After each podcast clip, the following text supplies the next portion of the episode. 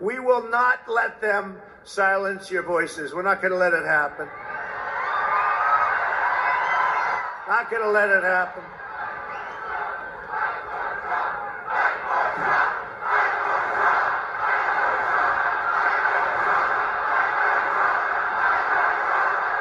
Thank you.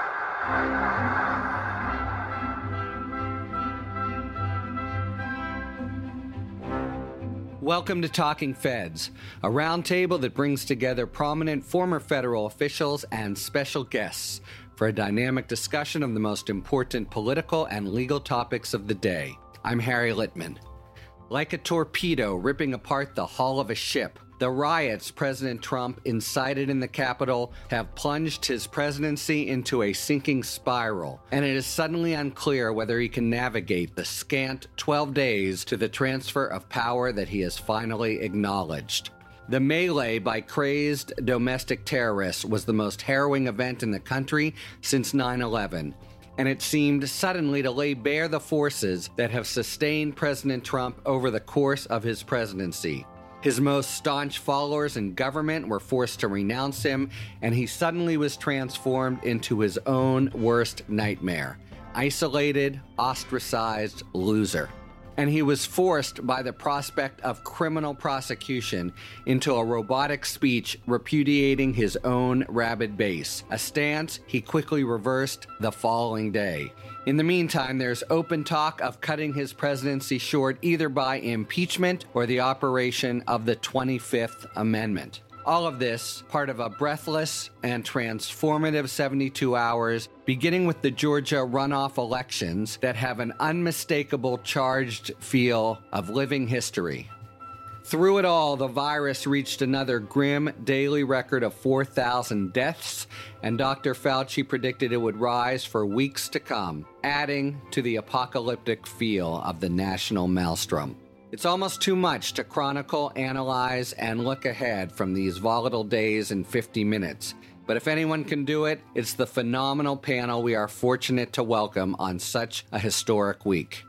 Beginning with Laura Jarrett. Laura is the anchor of C N N's Early Start with Christine Romans. Previously, she was a correspondent based in Washington covering the Department of Justice. Since joining C N N in two thousand sixteen, Jarrett has covered a welter of significant legal stories involving the Trump administration. Laura, welcome back to Talking Feds. Always great to be here, especially this week, Harry.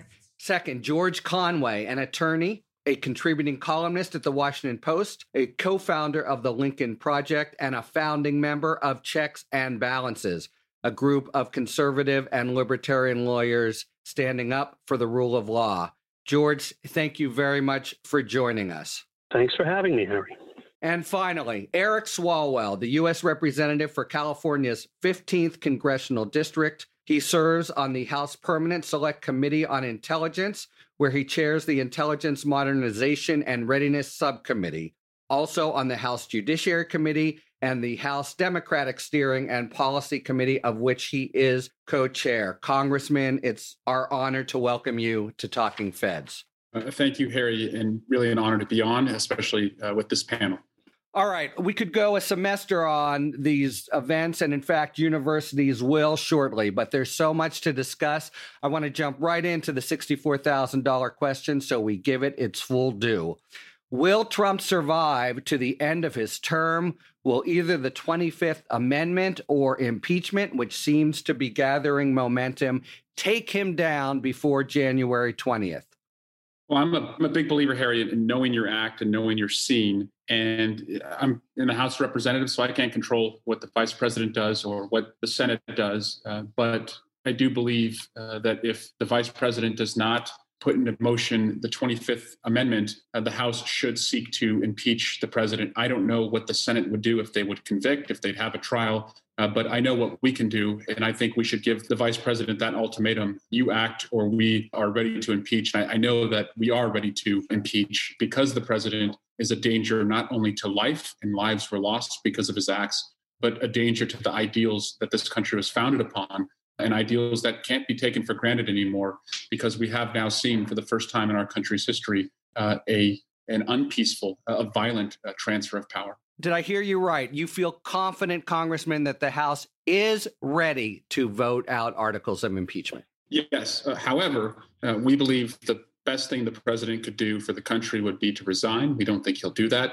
The next best thing would be for Vice President Pence to invoke the twenty-fifth Amendment. We don't think that he's going to do that. And if he's not, then it comes on to us. And, and impeaching the president, I believe, could lead to his removal. Certainly could be a deterrent for uh, further acts that he could take between now and the next two hundred eighty-six hours until Inauguration Day, but also would be holding accountable the president for his conduct and making our colleagues also be accountable in having to take that vote. So it seems to me everyone is pretty much in agreement that he seems unlikely to resign or step aside absent some deal that he cooks up with the vice president on a pardon. It seems unlikely that anyone thinks that the vice president and a majority of his cabinet members would vote to invoke the twenty-fifth Amendment. Here's what I don't understand. Why don't Republicans in the Senate, who clearly have aspirations for twenty twenty-four, want to go along with impeachment? If it's their best chance to get rid of a man who has hijacked their party, who has lost the White House, lost the Senate, lost Americans' faith in democracy in so many sad ways, why isn't it in their best interest to band together seventeen of them, I think it would take, right? We could get to sixty-seven. Why wouldn't they band together strategically to impeach him, and then they avoid all of this all over again? Well, that's a good question. I think it could be, and maybe I'm being too hopeful here, that they're waiting for the House to do what it's going to do, and then we'll see how it plays out in the Senate. There ought to be seventeen sensible Republicans who, after being barricaded in the basement the other day, have, ha- have seen enough and had enough. And the point that you're making is even if the process took longer than twelve days, you could still continue the trial. Right. And prevent him and, and enter a judgment of conviction in the Senate that says that he can never hold a federal office again, which would be a great benefit to the Republican Party and to the country. So that, that makes absolutely a great deal of sense. I don't know that they're ready to go out and say that now because there isn't really an impeachment that's happening. It hasn't happened yet, but they'll be forced to reveal themselves soon enough, because I agree with both of you that Pence doesn't have the testicular fortitude to do what needs to be done here. He doesn't have the moral backbone. Trump isn't certainly going to resign. Although the twenty-fifth Amendment thing actually would be absolutely perfect, because the way it works is that Congress gets to sit on it for three weeks to decide whether or not to affirm the decision of the cabinet, and Congress would never have to do anything. Pence would be acting mm. president through that period. I thought I always thought over the last couple of days that the best solution would be to have both tracks go simultaneously. The twenty-fifth Amendment in order to remove him from power immediately, and then the impeachment and a judgment that says he can never hold federal office again. That really covers all the bases. It eliminates the damage he could do to the country over the next twelve days and, and in four years. Let me follow that through. First, that point that George made in passing, it's a Conway point that I had missed till he made it, and it's important. We think normally that the twenty-fifth Amendment is the fourth section, which is what we're talking about, which hasn't been invoked, which is triggered when a majority of the cabinet, including the vice president, vote that he is unable to discharge the duties of office. Here's how it works. First, you get the majority of the cabinet. There's a debate as to whether that includes acting officials, but let's set that aside. You get the vice president and majority of cabinet certifying that the president is unable to perform his duties. At that point, the president is taken out of commission for four days. The vice president becomes acting president. There's a little ambiguity in the language, but when you go back to the legislative history and you think about it, it makes sense that there's a four-day period where the president can say that he wants his power back, but he doesn't get it back until the fourth day. He can't just take it, his power back and then fire all the members of the cabinet. So if within that those four days, the vice president and the cabinet reaffirm their decision that the president is still unable, notwithstanding the president objecting, then the whole thing gets kicked to Congress. Congress has to assemble within forty-eight hours, I think it is. They have twenty-one days to say yay or nay as to whether they agree with the cabinet. And during those twenty-one days, Vice President Pence remains the acting president. Correct. And during those days, Joe Biden will be sworn in. And the point is that you could basically, what you could do is the House could basically not hold a vote during those ten or probably down to eight days now, the way the timing would work. and not hold a vote one way or the other. Nobody would have to do anything under the Constitution. Under the twentieth Amendment, I think it is, the president's term of office ends at noon on January twentieth, full stop. And I think it was that realization that made him come out and think, I have to say something. But I want to return to Laura's point for a moment, because first, it seems so compelling to me, and case one and two for it are Cruz and Hawley. We know Cruz, for starters, called him a flaming liar in two thousand sixteen and somehow felt cravenly forced to go along and become a big Trumpist when he must loathe it. And why wouldn't you want to remove that force from the scene? But if it happens, you're right, the sanction, the shame, the scarlet letter occurs. But can't Mitch McConnell just easily easily sit on it and not have all the members of the Senate forced to take a vote and possibly actually vote against Trump? Can't McConnell, in effect, smother it? My interpretation would be that Cruz and Hawley, they recognize it would be short-sighted to take Trump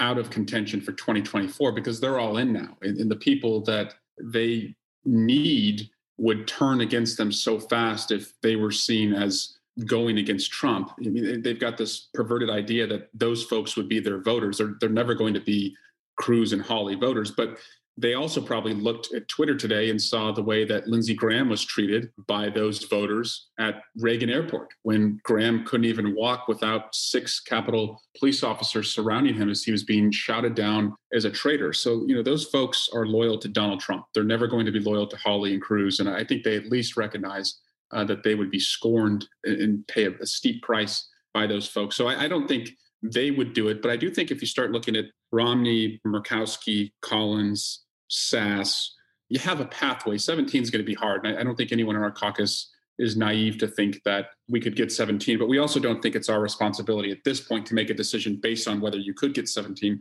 It would be our responsibility to put together a, a team that could make the case in a trial to seventeen members. But at this point, I think we need to do what's right and, and hope that others follow. Just to be clear, I was trying to make two separate points. One, echoing Laura, that it, I don't understand why it wouldn't be in the interest, given including what you said, Congressman, of the Cruz and Hawleys of the world, to disable him from at least the threat of coming back into the political fray.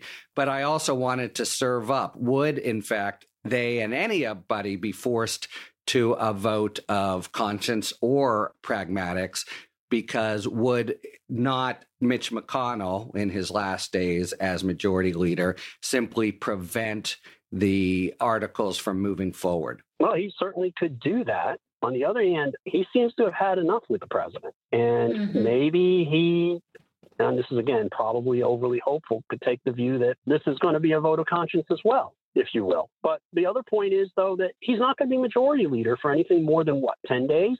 And we can still get out of this if Senator Schumer is willing to pursue it, and I suspect he might be, an up or down vote on whether or not he should be qualified to hold public office again. And I think that is something that, at a minimum, matters. The Senate rules do require an immediate thing. They have to immediately proceed, and I, Representative Swalwell can speak to this because he knows the rules. They have to proceed to a trial under the Senate rules. There is an obligation to immediately convene a trial as soon as those impeachment articles are walked over. Now, they can just start debating whether what the rule will be for the trial and so on and stall. But I don't know that they would want this to drag on. It's unclear when McConnell will cede power to Schumer. You now have, uh, as of the last hour, uh, both Georgia senators have conceded.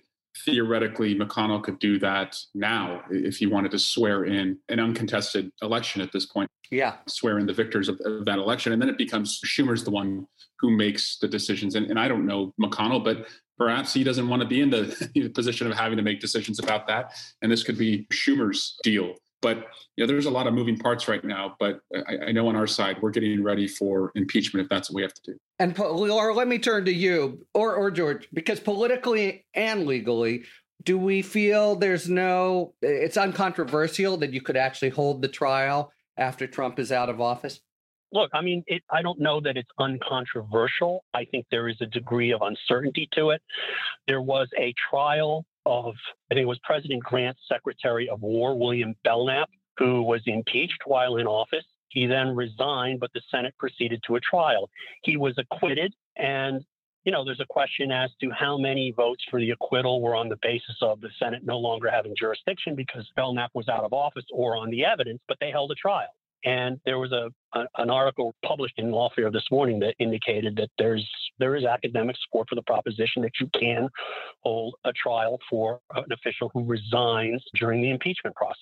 And the other wild card here that we just haven't talked about, it's it's it's not an legal issue, but it's a political one, is what about Joe Biden? He doesn't seem to have any political appetite for impeachment right now. Now, that calculus may change on a host of things, but at least that's sort of the signals that he's sending to people that the press is talking to as sources, at least telegraphing where his head is about it right now. He actually just said something about it right now. I just saw on Twitter, but he spoke to the press or gave a speech, and he just said he thought Trump was the most incompetent president in the history and, and worst president, I think, in history. But his focus is on COVID. Basically, Congress needs to do what it has to do.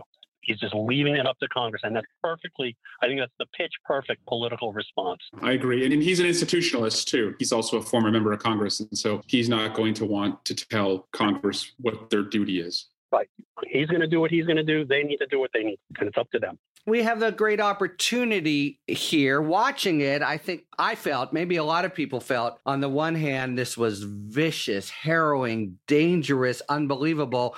On the other hand, they seemed like kind of a bunch of lowlifes. And of course, the Capitol was going to get cleared. Congressman Swalwell was inside. And I just wonder how it felt to you. How did you feel about it? And how do you think your colleagues felt about it actually being there and hearing from marshals, head down, don't come up till we tell you? It was unsettling mostly because it was a sacred place that had been breached. And I think we think of the Capitol as a symbol. And not only on that day, it wasn't only a symbol of freedom. It was a practical location where we were performing our duties to certify the Electoral College. And to be in retreat is just not a place any lawmaker in a republic would want to be. You think of the floor as, again, it's a symbol, but it's also supposed to be fortified because of what it represents. And to hear the banging on the door and to see Capitol Hill police officers. Did you know right away who it was? Yeah. So we were getting alerts on our phone and we were watching on Twitter the different streams outside. And so you knew just the different points that had been breached that they were going to make their way to the second floor where the House floor uh, and the Senate uh, floor are.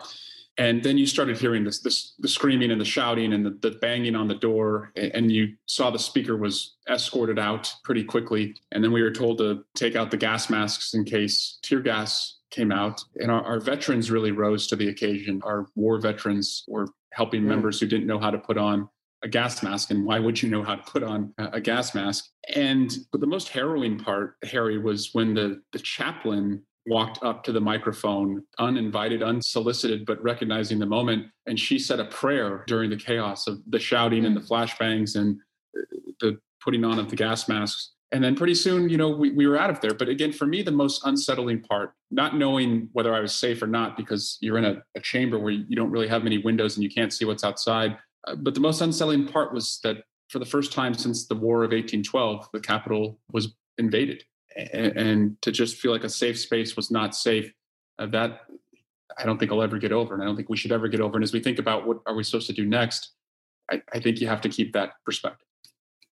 I mean, that seems really right to me. And I'm jumping ahead a little. I think we can double back here. But you're the Department of Justice under Merrick Garland. You obviously have to deal very harshly uh, with the people who storm the Capitol, some of whom have explosive devices, which give rise to possible terrorism charges. We learned this morning of the death, basically by, you know, mauling of one of the officers, and we saw footage of an officer being assaulted.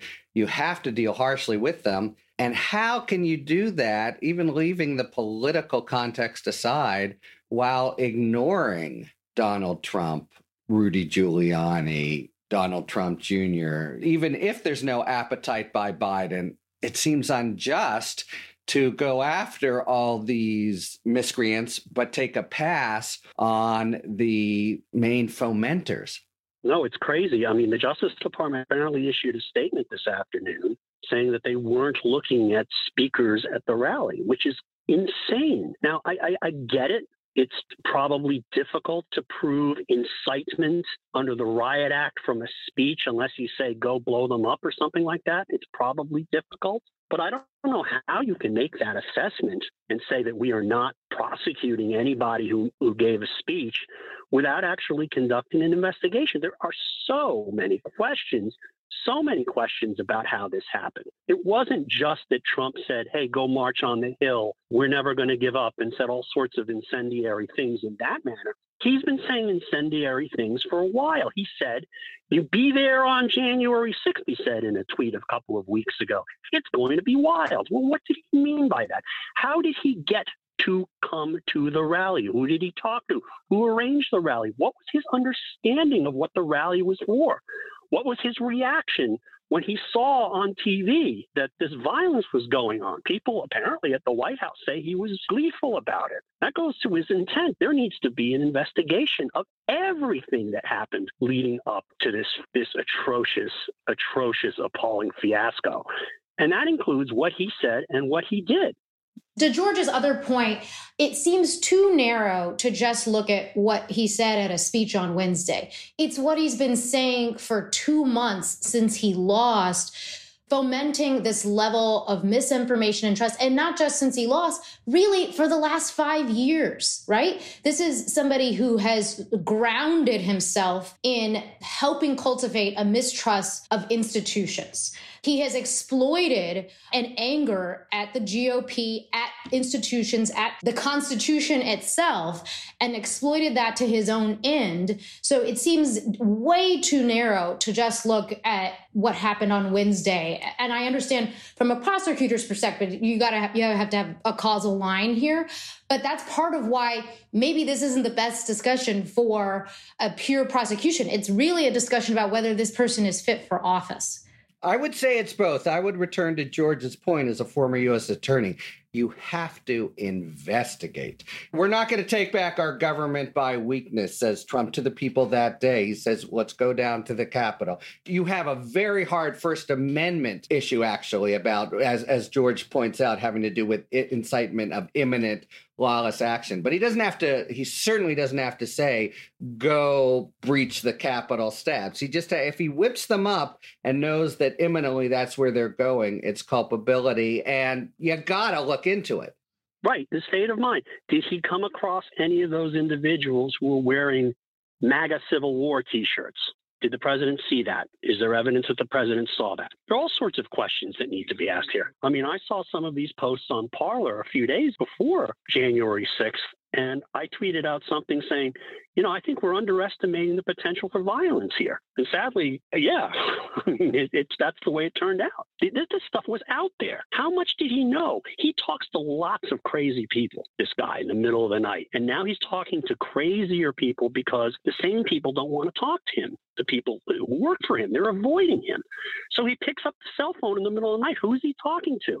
Somebody as nutty as Roger Stone? Could it be one of the organizers? And ooh, what did they talk about? What did he know? And the three of us are not even privy to all this material on the so-called dark web, but I, we've seen some of it quoted, and and he is certainly aware of it, and it is some virulent revolutionary stuff. They weren't hiding this. These are individuals who are more than willing to talk to reporters, even after they've committed crimes, even after they've been caught on camera. They are more than willing to talk to reporters and vow to come back. They they are posting about how they are coming back. At least their intention is to come back on January twentieth. That's why it's just such a catastrophic failure for the Capitol Police to say, well, we didn't know, or not to, to not be prepared for this. Anybody who has an internet connection could have seen this. To go back to your other point, Laura, he's been cultivating this for years. You know, he's a narcissistic psychopath, and what he believes is only himself, like the great authoritarians of history. No allegiance. He hugs the flag, but he really only needs allegiance to himself. That's why he trashes all of the institutions of government, including the ones that he controls. To his followers, and he cultivates this, only he speaks the truth and only he speaks for the country. And so when he says that they're up there on Capitol Hill stealing your country, in essence, stealing our democracy, even though he doesn't believe in democracy, and stealing an election. He is fomenting them. He is inciting violence. If your country is being taken away, it was called the Save America rally. If your democracy is taken away and your vote is being taken away because he's telling you and you believe that, yes, then violence is the answer. He was inciting them. If you put it all in context, was inciting them. Look, he says all those things and then says, we're never going to take back our country with weakness. That's some pretty strong evidence for a prosecutor.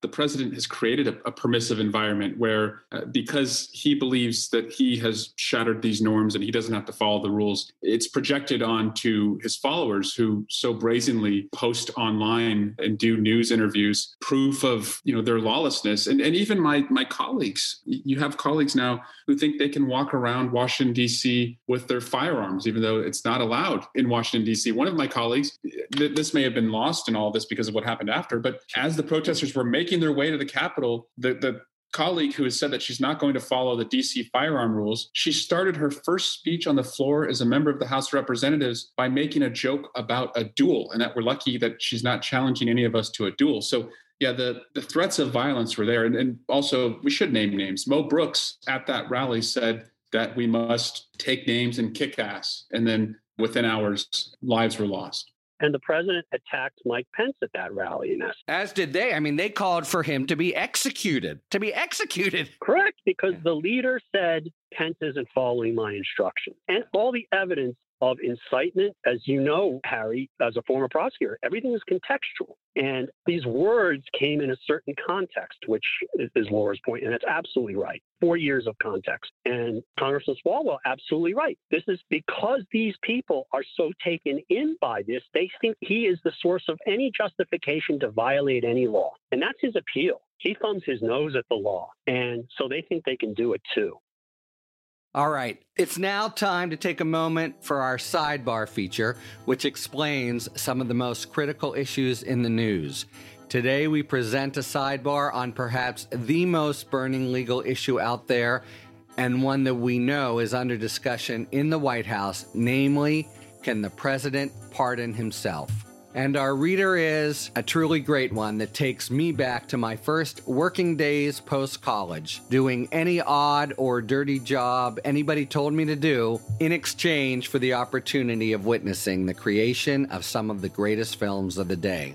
So to explain the very tricky self-pardon question, I am thrilled to present actor, producer, director, Robert De Niro. Can President Trump pardon himself? The country is primed for President Trump to execute a raft of pardons before leaving office. The ultimate would be an attempted preemptive pardon of himself. Does the Constitution give him the power to do it? The short answer is that it's an open question because no court has ever had occasion to rule on the question, and no court will have occasion to do so in Trump's case unless, one, he pardons himself, and two, the D O J decides to pursue charges against him for a crime covered by that pardon. Given President-elect Biden's ambitious agenda and the certain turmoil and strife that a prosecution of Trump would entail, that's not very likely. If it does come up, however, the better view is that the Constitution does not permit the president to pardon himself. Still, there are prominent commentators who believe that the president may pardon himself. They point to the broad formulation of the power in Article two, Section two of the Constitution, which reads, "The president shall have the power to grant reprieves and pardons for offenses against the United States, except in cases of impeachment." People on the other side of the debate, however, note that if the president could pardon himself, he would effectively be above the law, which runs afoul of a deep principle of American law that no person can be the judge in his or her own cause. A self-pardon indisputably puts the president above the law, a result that would be anathema to the framers and to our legal tradition. A self-pardon would also conflict with the president's core responsibility under the Constitution to, quote, take care the laws be faithfully executed, unquote. If the president commits a crime but can escape responsibility by his own fiat, he has subverted the faithful execution of the law. So the best answer is that a self-pardon is unconstitutional, but we are unlikely to see a Supreme Court case addressing the issue. For Talking Feds, I'm Robert De Niro. Thank you very much, Robert De Niro, for explaining whether Trump can pardon himself. Among his innumerable professional achievements, De Niro co-founded Tribeca Productions with Jane Rosenthal in nineteen eighty-nine and later co-founded the Tribeca Film Festival in two thousand two. The twentieth anniversary of that festival will be held June ninth through twentieth of this year. How many times have you been delayed or detoured around roadway construction in Southern California and wondered, what's going on? How long will this take to complete? And why is it even necessary? Now you can find out. Join John Hakel, Executive Director of Rebuild SoCal Partnership, on his organization's new podcast, The Rebuild SoCal Zone, as he interviews industry titans and others that will help answer these types of questions. Listeners can get insight about vital infrastructure projects throughout the region and other information on SoCal's only infrastructure-focused podcast. This thought-provoking podcast will cover current and upcoming projects, improvements being made, how they impact communities, and also learn how this essential work is creating jobs and will help grow the local economy. The Rebuild SoCal Zone podcast is available on Spotify, Apple Podcasts, and Google Podcasts. Subscribe and listen. Harry here with a quick word about our sponsor, BetterHelp. BetterHelp is a counseling service that can assess your needs and match you with your own licensed professional therapist. It's not self-help, it's professional counseling, and it's convenient, accessible, and affordable. And as a listener of Talking Feds, you can try BetterHelp for a ten percent discount by going to BetterHelp.com slash Talking Feds. That's BetterHelp.com slash Talking Feds. There is a sense, isn't there, that this episode has prompted a kind of return of traditional suburban Republicanisms, that somehow McConnell and others have reconnected with their civic roots and are really denouncing not just the episode, but maybe Trumpism itself. I wonder just whether you think, even leaving aside the twenty-fifth Amendment, impeachment, criminal charges, if there's some way in which he has really gone too far, and as a practical matter, he will lose some of the seventy-four million, lose some of the lapdogs in the Senate and House, and become a weaker uh, former president as a result of this episode.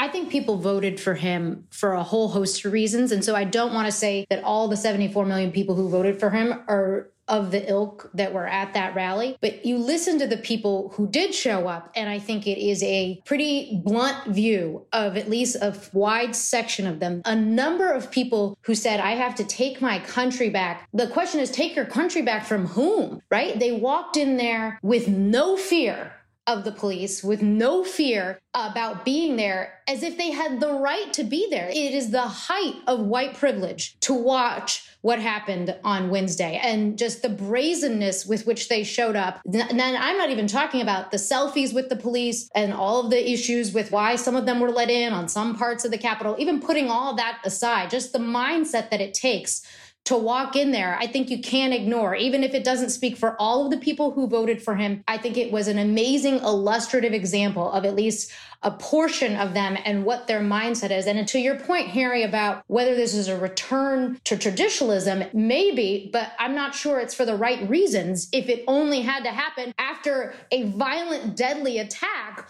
on the nation's capital. The idea that it had to take an insurrection, an attempted coup, for people to see what was happening in front of their eyes for so many years. We're in a really scary place if that's true, but we might be right to the extent that it did have to happen in the people's house. It had to happen to Mitch McConnell to have people hiding in bunkers in safe locations for them to see we got a real problem here. Laura, also, it was pretty disturbing to read yesterday one account that was shared with me uh, from a, a metropolitan uh, police officer, D C police, who was called to assist. He said that a number of off-duty police and military officers were flashing their badges as they were ransacking the Capitol. Yes. And it, this was a black officer who described exactly what you were describing, which was, you know, he felt like they carried this privilege with them that it's cool that we're doing it. Don't worry about us. It's, it's not a threat.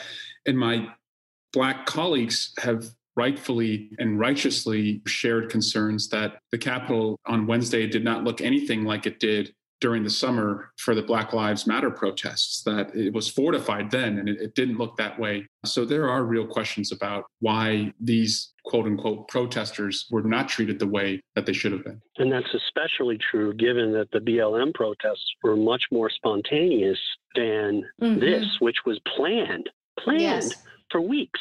And it's just inexplicable that there wasn't the fencing that's apparently out there today, that that fencing wasn't around for the month of January through the inauguration. It's just crazy. And to go back to the more general point about how it affects the public, not all Republicans buy into this. As Laura says, people voted for Trump for a number of reasons. They voted against what they thought might be higher taxes. They may have even voted because they perceived the need for law and order. Well, those people don't like riots, and they don't like this.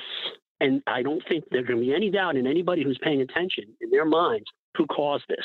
And I think this is just devastating for the Republican Party. And that's why you're seeing so much alarm and so much division, not just because they had to hide in the basement among these members of Congress on the Republican side.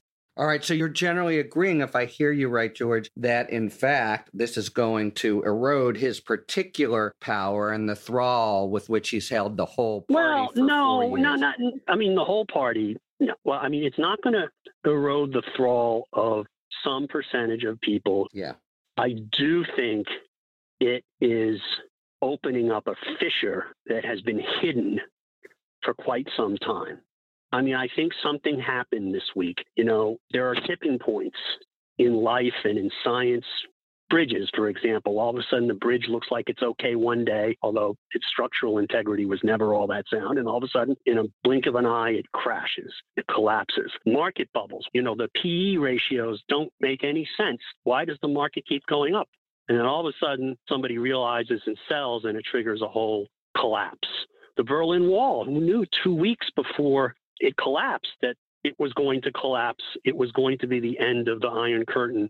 And then within, a, you know, fifteen months, the Soviet Union would be gone, or twenty, I don't know what the number was.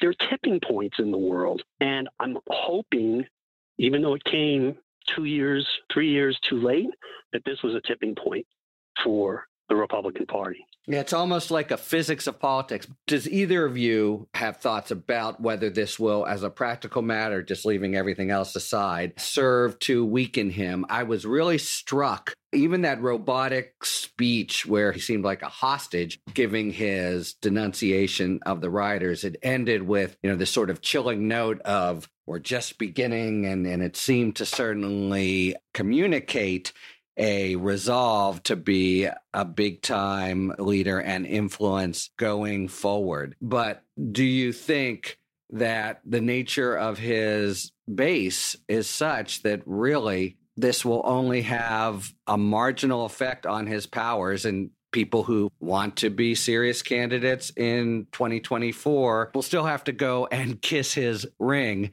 Or is this episode a kind of tipping point, as George puts it, into the phenomenon of Trump and Trumpism? I think a lot depends on what happens in the next twelve days, right? It was Van Jones on our air on Wednesday said so well. Was Wednesday the beginning of something or the end of something? Because if that was just a preview, if that was in fact just a dry run, we don't know how this story ends yet for him. And just one, one thing we haven't talked about yet, but I just find so chilling, is that the president of the United States set the stage, fomented, incited, whatever word we want to put on it, really a breach of national security. As the congressman so well knows, members are reporting their laptops are stolen. These people were sitting at the desk of members of Congress, rifling through their papers, Think of just the enormous security implications of that. This is starting at the top of the president of the United States. That's just a chilling thought that the Russians could have been in that crowd, rushed in with the pro-Trump rally mob disguised as someone among the crowd, and now be in possession of our national security secrets. It's just, that is a stunning episode. Absolutely, Laura. And, and some of the after-action conversations we've been having is a caucus have centered around this, that, yes, we have, as I said, two hundred eighty some odd hours between now and inauguration, and, and we have to protect the country during what will be some very long days. Uh, but the long-term consequences of the Capitol being breached is, is that every enemy of America was watching that, whether it's a domestic enemy or a foreign enemy. Yes. And not just the enemies, every person right around the world, I think, kind of guffawing with the sorts of pictures that you associate more with post-Soviet Russia or whatever.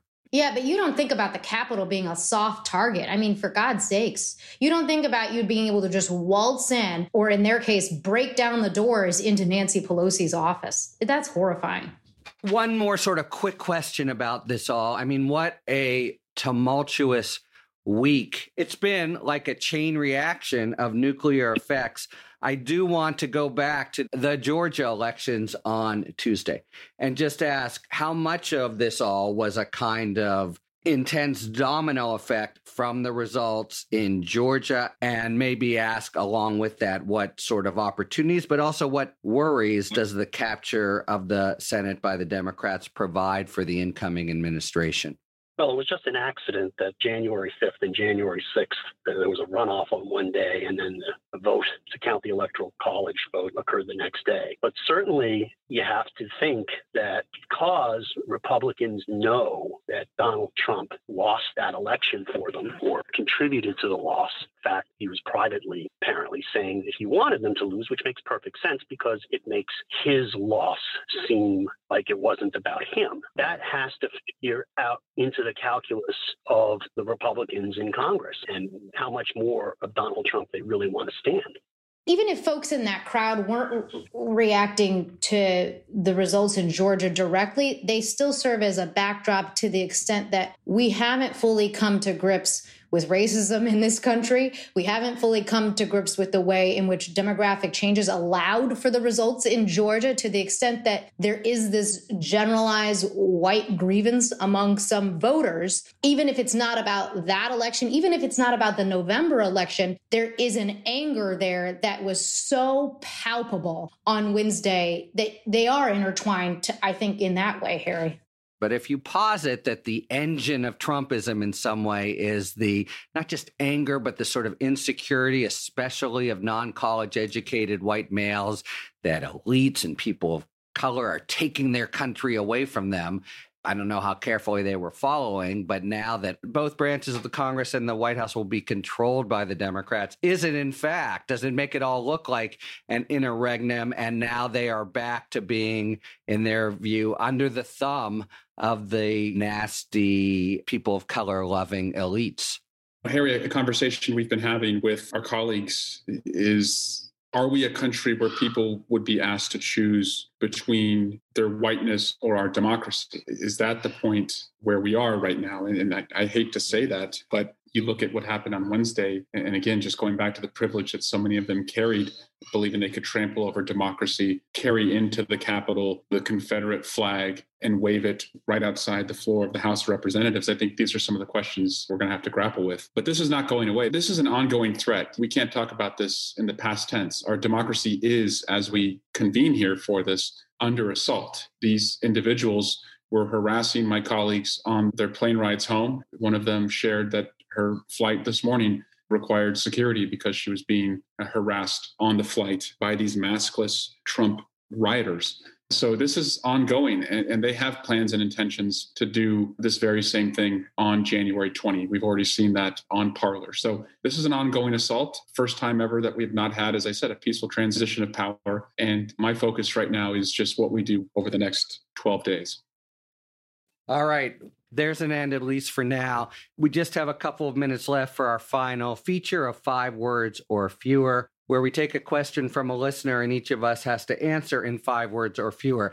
Today's question comes from Joanna Davis, who asks, will the charging decisions of the acting U S attorney in Washington tie the hands of the incoming administration? Just a sentence or two for context. We've seen the acting U S attorney, who is a bar installation after there was trouble in that office, but nevertheless, a professional, his reputation is strong, coming out and saying what anybody would have to say about how they'll investigate everyone.